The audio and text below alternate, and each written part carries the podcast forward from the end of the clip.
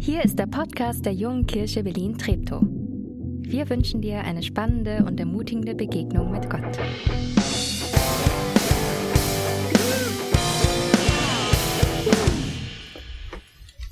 Danke. Hm, ja, danke euch ähm, für diesen Lobpreis und voll schön hier zu sein. Ich freue mich tatsächlich schon seit Monaten, hier mal in der JKB zu sein und euch kennenzulernen.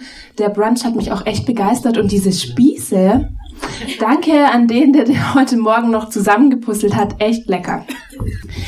Ich glaube, bei uns Menschen gibt es so zwei Kategorien von Typen, wenn es um Urlaub geht. Ich glaube, die einen von uns, die lieben voll gern so Abenteuerurlaub, irgendwas erleben, irgendwas Actionhaftes.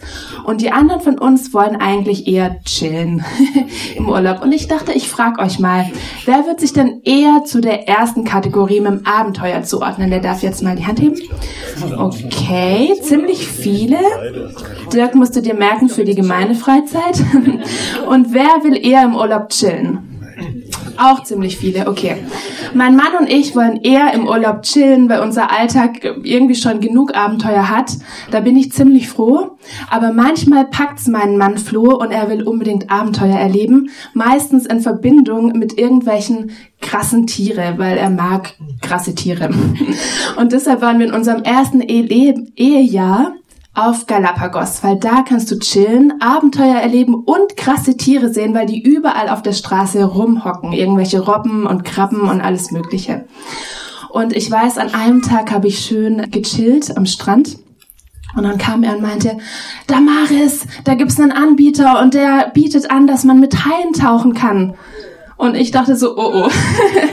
oh nee, eigentlich nicht. Aber im ersten Ehejahr wirst du dem anderen noch richtig arg gefallen. Ich hoffe danach auch noch, aber vor allem im ersten Ehejahr. Und so habe ich gemeint, okay, machen wir. Und ich dachte, vielleicht wird's ja irgendwie auch romantisch. Wer weiß. Von daher sind wir am nächsten Tag so äh, losgefahren mit diesem Bötchen. Ein kleines Boot. Und nach zehn Minuten habe ich es schon komplett bereut, weil mir wird so schlecht. Ein Sturm ist losgezogen und ich musste mich einfach mehrfach übergeben. Und ich dachte, okay, mit Romantik hat es wirklich nichts zu tun. Bis wir bei den Haien ankamen, nach zwei Stunden war ich schon fix und fertig. Aber ja, manchmal kommt's so. Ausgehend von dieser Geschichte, ich weiß nicht, ob es ja auch schon mal schlecht wurde auf einem Boot oder auf einem Schiff, ausgehend von dieser Geschichte kann ich die Jünger in unserem Bibeltext richtig gut nachvollziehen. Ich habe euch eine Geschichte dabei. Der eine oder andere kennt die vielleicht. Die steht in Markus 4 und da geht's um die Jünger und Jesus und was sie gemeinsam erleben. Die Geschichte spielt am See Genezareth im Norden von Israel, weil Jesus da immer sehr, sehr gerne gepredigt hat. Und die Jünger hatten zu dieser Zeit schon einiges mit Jesus erlebt. Sie wussten schon, dass er Kranke heilen kann, sie wussten schon, dass er böse Geister austreiben kann und sie wussten schon, dass Jesus jemand ist, der richtig toll von Gott spricht. Wenn Jesus angefangen hat, von Gott zu sprechen, ging das richtig ins Herz. Und man hat gemerkt, okay, dieser Mann kennt Gott richtig gut. Ich lese mal vor. Markus 4 ab Vers 35. Jesus hatte quasi zu vielen Leuten gesprochen. Am Abend jen, jenes Tages sagte Jesus zu seinen Jüngern, wir wollen ans andere Ufer fahren. Sie schickten die Menge nach Hause, stiegen in das Boot, in dem Jesus bereits war, und fuhren mit ihm ab. Einige andere Boote begleiteten sie. Jesus aber schlief im hinteren Teil des Bootes auf einem Kissen und das kann ich so nachvollziehen, weil nach so einem Abenteuertag, wo du viel gepredigt hast, viel mit Leuten in Kontakt warst, ist es einfach schön, ein Nickerchen zu haben, oder? Macht jemand hier auch gerne Nickerchen? Ja, sehr gut. Jesus schläft. Und plötzlich, wie damals bei uns in Galapagos, nur noch mal schlimmer, bricht ein Sturm los. Nicht nur bisschen, sondern so richtig heftig. Und ich stelle mir vor, wenn ich der Jünger oder auch ein Jünger gewesen wäre, hätte ich auf jeden Fall zu Petrus rüber geguckt, weil Petrus war ja einer, der früher Fischer war. Das heißt, wenn Petrus noch entspannt ist, dann ist es alles kein Problem. Wenn Petrus auch Panik hat, dann wird's heftig. Dann passiert irgendwas.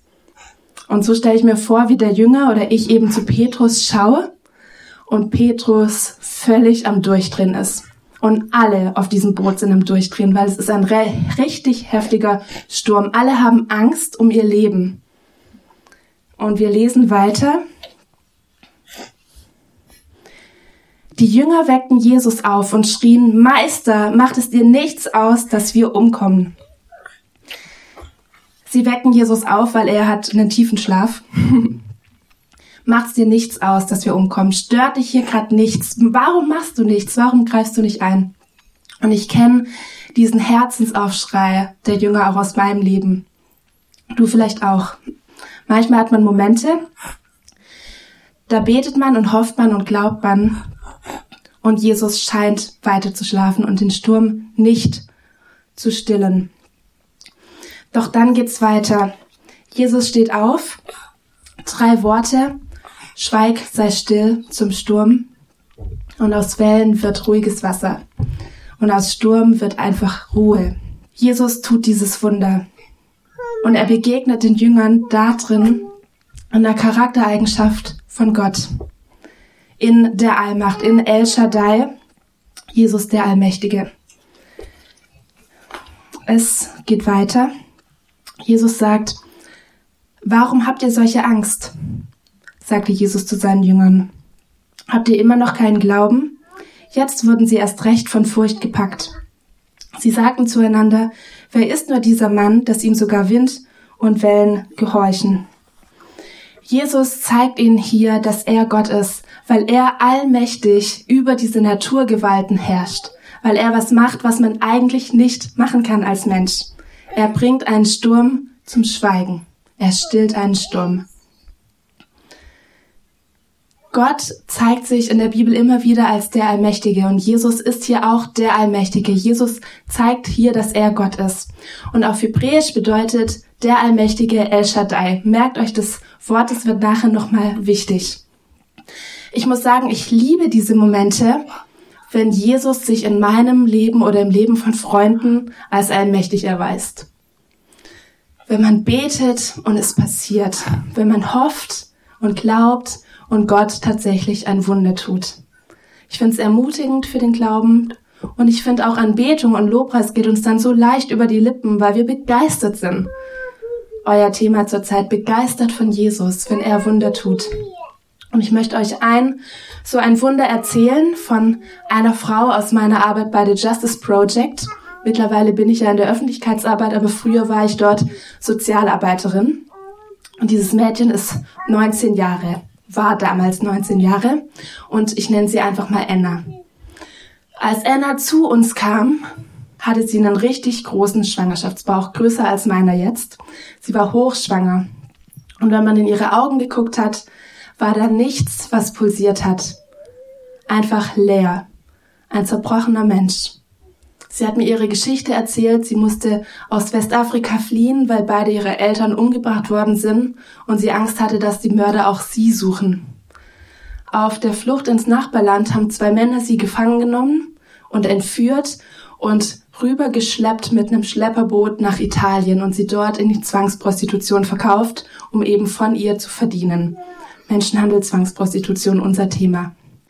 In der Zwangsprostitution wurde sie schwanger von Unbekannt.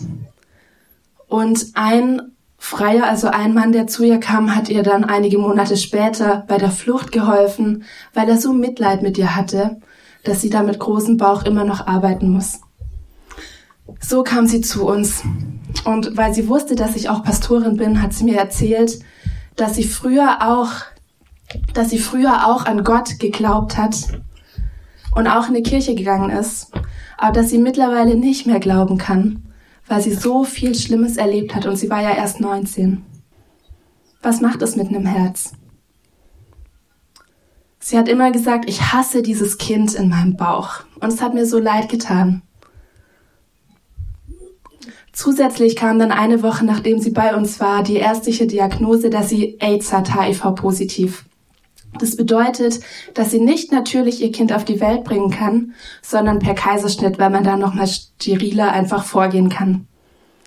Und davor hatte sie Angst und sie hat gemeint, auch das noch, Gott muss mich wirklich vergessen haben.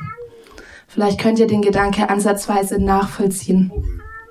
Gott muss mich vergessen haben. Wir haben dann als Team für sie gebetet und wir haben gebetet, dass Gott zum einen dieses AIDS wegnimmt und zum anderen ihr Herz heilt. Und beides ist ein Wunder, beides kann man nicht machen. Beides ist übernatürlich, ein Herz heilen und auch eine Krankheit wegnehmen. Und Gott hat tatsächlich das Wunder gemacht und sich gezeigt als El Shaddai, als der Allmächtige. Er hat von einem Tag auf den anderen diesen AIDS-Wert auf Null runtergehen lassen. Der Arzt war komplett von den Socken. Er meinte, das geht eigentlich nicht. Und sie durfte natürlich entbinden. Als ich sie dann mit einer Kollegin im Krankenhaus besucht habe, sind wir reingekommen und es war einer der schönsten Momente in meiner Arbeit bisher, weil sie saß auf dem Bett hatte ihr Kind in der Hand und hat ein Lobpreislied gesungen. Und in Westafrika ist es so, dass Mütter ihren Kindern oft einen Namen geben von, von dem, was ihnen wichtig geworden ist. Viele Kinder heißen Joy, wenn Freude irgendwie wichtig war in der Schwangerschaft oder Hope, wenn Hoffnung wichtig ist. Und ihr Kind heißt übersetzt, Gott ist immer an meiner Seite und er verlässt mich niemals. Und ich finde, das ist so ein mega Zeugnis davon, dass Gott heute noch Wunder machen kann, die wir Menschen nicht erklären können oder die wir Menschen auch nicht erzwingen können, egal wie wir uns anstrengen. Gott ist auch heute der Allmächtige.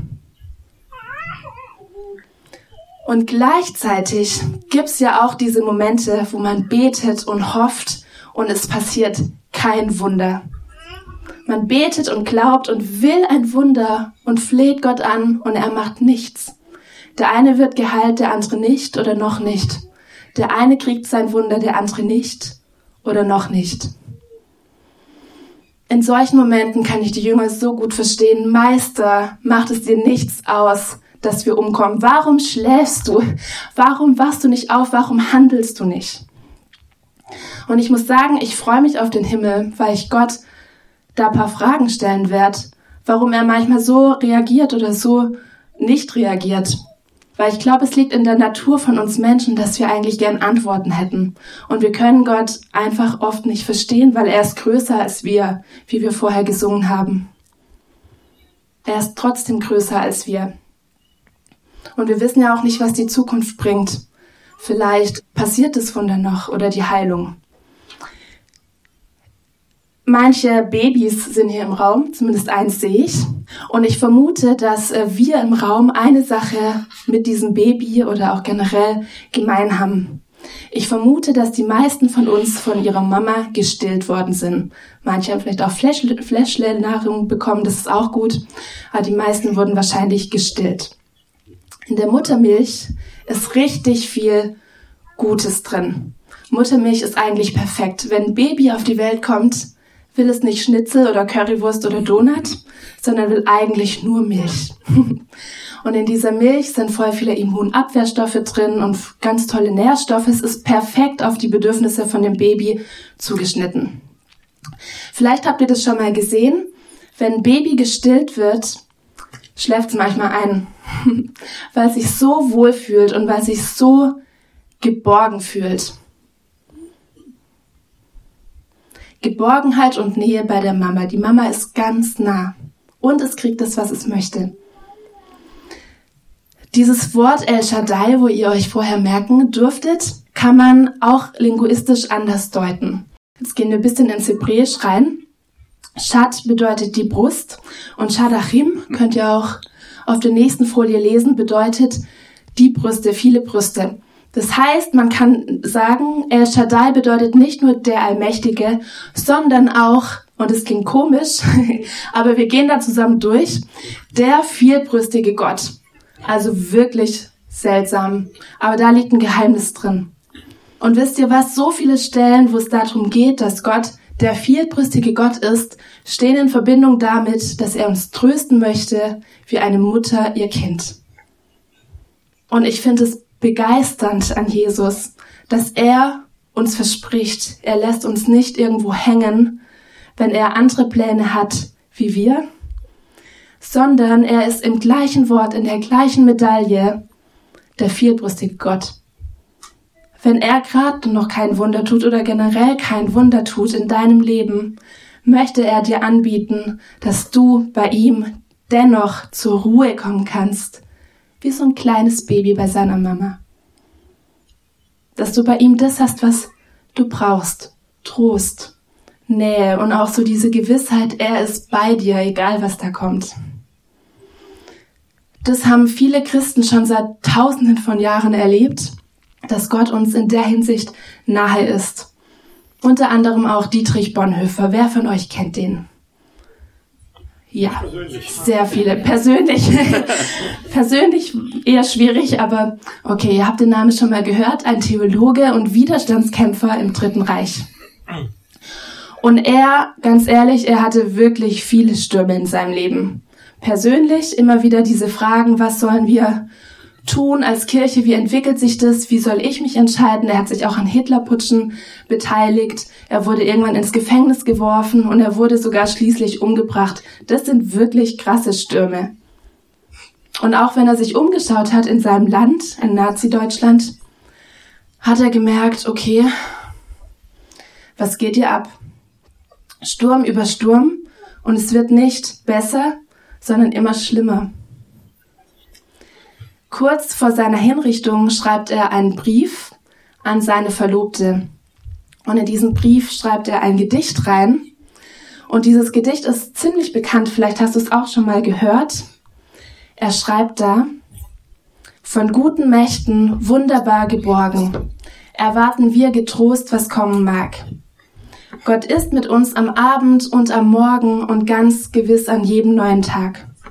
Auf Neudeutsch bedeutet es, egal was kommt und egal was kommen wird, weiß ich, dass Gott bei mir sein wird. Und deshalb kann ich getrost sein. Deshalb kann ich entspannt sein, hoffnungsvoll, weil ich bin nicht alleine. Ich fasse zusammen. Gott und Jesus begeistert mich wirklich. Weil er ist El Shaddai. Er ist der Allmächtige. Und er kann allmächtig noch heute Wunder tun, die wir uns nicht erklären können. Und dennoch gibt es diese Momenten, Momente in unserem Leben als Christen, wo wir beten und hoffen und an ihm rütteln und er scheinbar weiter zu schlafen scheint, wo scheinbar noch kein Wunder kommt. Und in diesen Momenten ist er auch El Shaddai. Er bleibt allmächtig, aber er hat andere Gedanken. Und er möchte dir und mir anbieten, in diesen Momenten der vierbrüstige Gott zu sein. Der Gott, bei dem wir zur Ruhe kommen können und bei dem wir das bekommen, was wir brauchen, wie so ein kleines Baby bei seiner Mama. Und das finde ich wunderschön. Er lässt uns nicht hängen. Und er vergisst uns nicht. Niemanden von uns hier im Raum und auch niemanden im Podcast. Gott hat dich im Blick. Und er meint's richtig gut mit dir. Und ich wünsche dir und ich wünsche mir, dass diese Wahrheit ganz tief in unser Herz reinsickert. Und ich möchte noch beten und wenn ihr wollt, dürft ihr gerne aufstehen.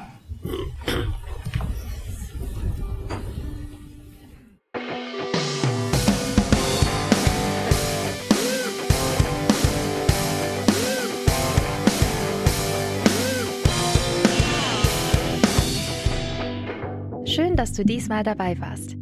Wenn du mehr über den Glauben erfahren möchtest, dann schreib uns gerne an info@jkb-treptow.de oder besuch uns einfach persönlich. Alle Infos findest du unter jkb-treptow.de. Wir wünschen dir eine gesegnete Woche.